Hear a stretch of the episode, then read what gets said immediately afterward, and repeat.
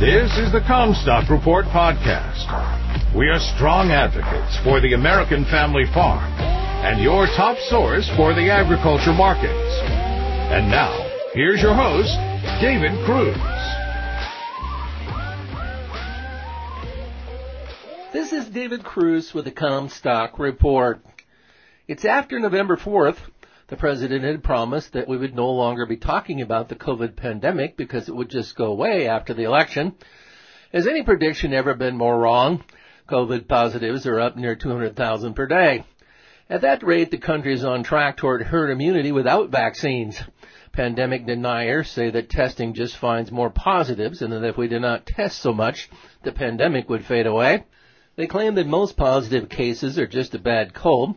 That doesn't explain hospitalizations, which are also now at a record and where the real story of the pandemic has evolved to. My granddaughter, who works at a Des Moines hospital, tells me that they've been full for over a week with no prospect of that changing. That means if you have any kind of medical emergency, whether that be a heart issue, stroke, or even pregnancy, they do not have a room for you in Des Moines hospitals. Very sick people are waiting in the ER hours for a room. Someone with COVID has to live or die or leave the hospital to create the space for new patients. Many that should be admitted are simply being told to go home. Here in our local community, if you got very ill, they often sent patients to Sioux Falls, South Dakota. That is not going to happen as smoothly as Sioux Falls has one of the highest COVID infection rates in the world. It is a healthcare crisis. It is a healthcare crisis like we've never imagined. Their staff resources are maxed out and becoming exhausted. The rural death rate to COVID-19 is reportedly higher than the urban death rate because of differing hospital resources. They are also stunned at the lack of response from the public, a large segment of which is ignoring this train wreck in progress. They feel as though no one is paying attention to them, including governors. There's also the small stuff that used to be considered critical that has gotten knocked down by priority of the pandemic.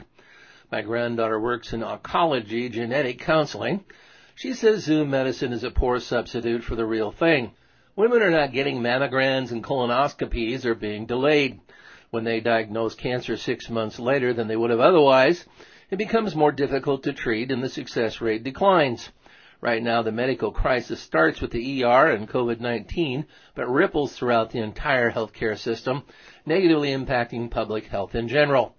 More patients than those with COVID will die of a heart attack, stroke, cancer, or many other things because of this crisis. More babies will be born in the bathtubs at home because they do not want to risk the ER and a hospital wrecked by COVID. I can come up with a lot of adjectives to describe these people who have blown off this pandemic, including our current president. But I don't think that they care. Some of them who claim to be pro-life do not wear a mask, which is an oxymoron. They are being led by a president who doesn't do shame. We have postponed Christmas on one side of our family until next summer. If they stop allowing those who did not follow health protocols to take up hospital space, that would be one way to ration care and get the message across to them that needs sent. Somehow when they get sick, they still come to the hospital expecting to be treated.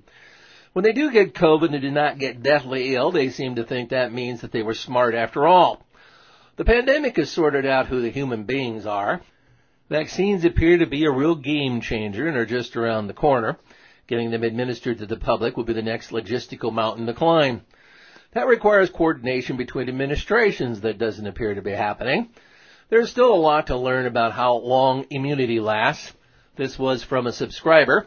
As far as herd immunity, a guy that I buy machinery from has now had COVID-19 for a second time.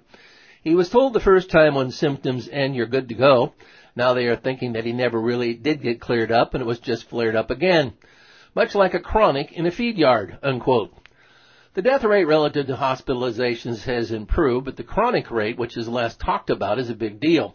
Some people live, but they do not get well. We are fortunate that Asia, with all of our ag major trading partners there, have much better control of the pandemic.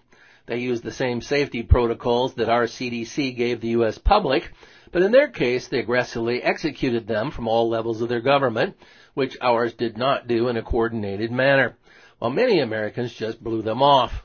Asian economies are returning to growth ahead of ours. Right now, much of the world looks at us with our comparatively enormous resources and wonders what the heck happened to the Americans. Did we really become the land of the free, home of the brave, and chose to be stupid? That is what it looks like.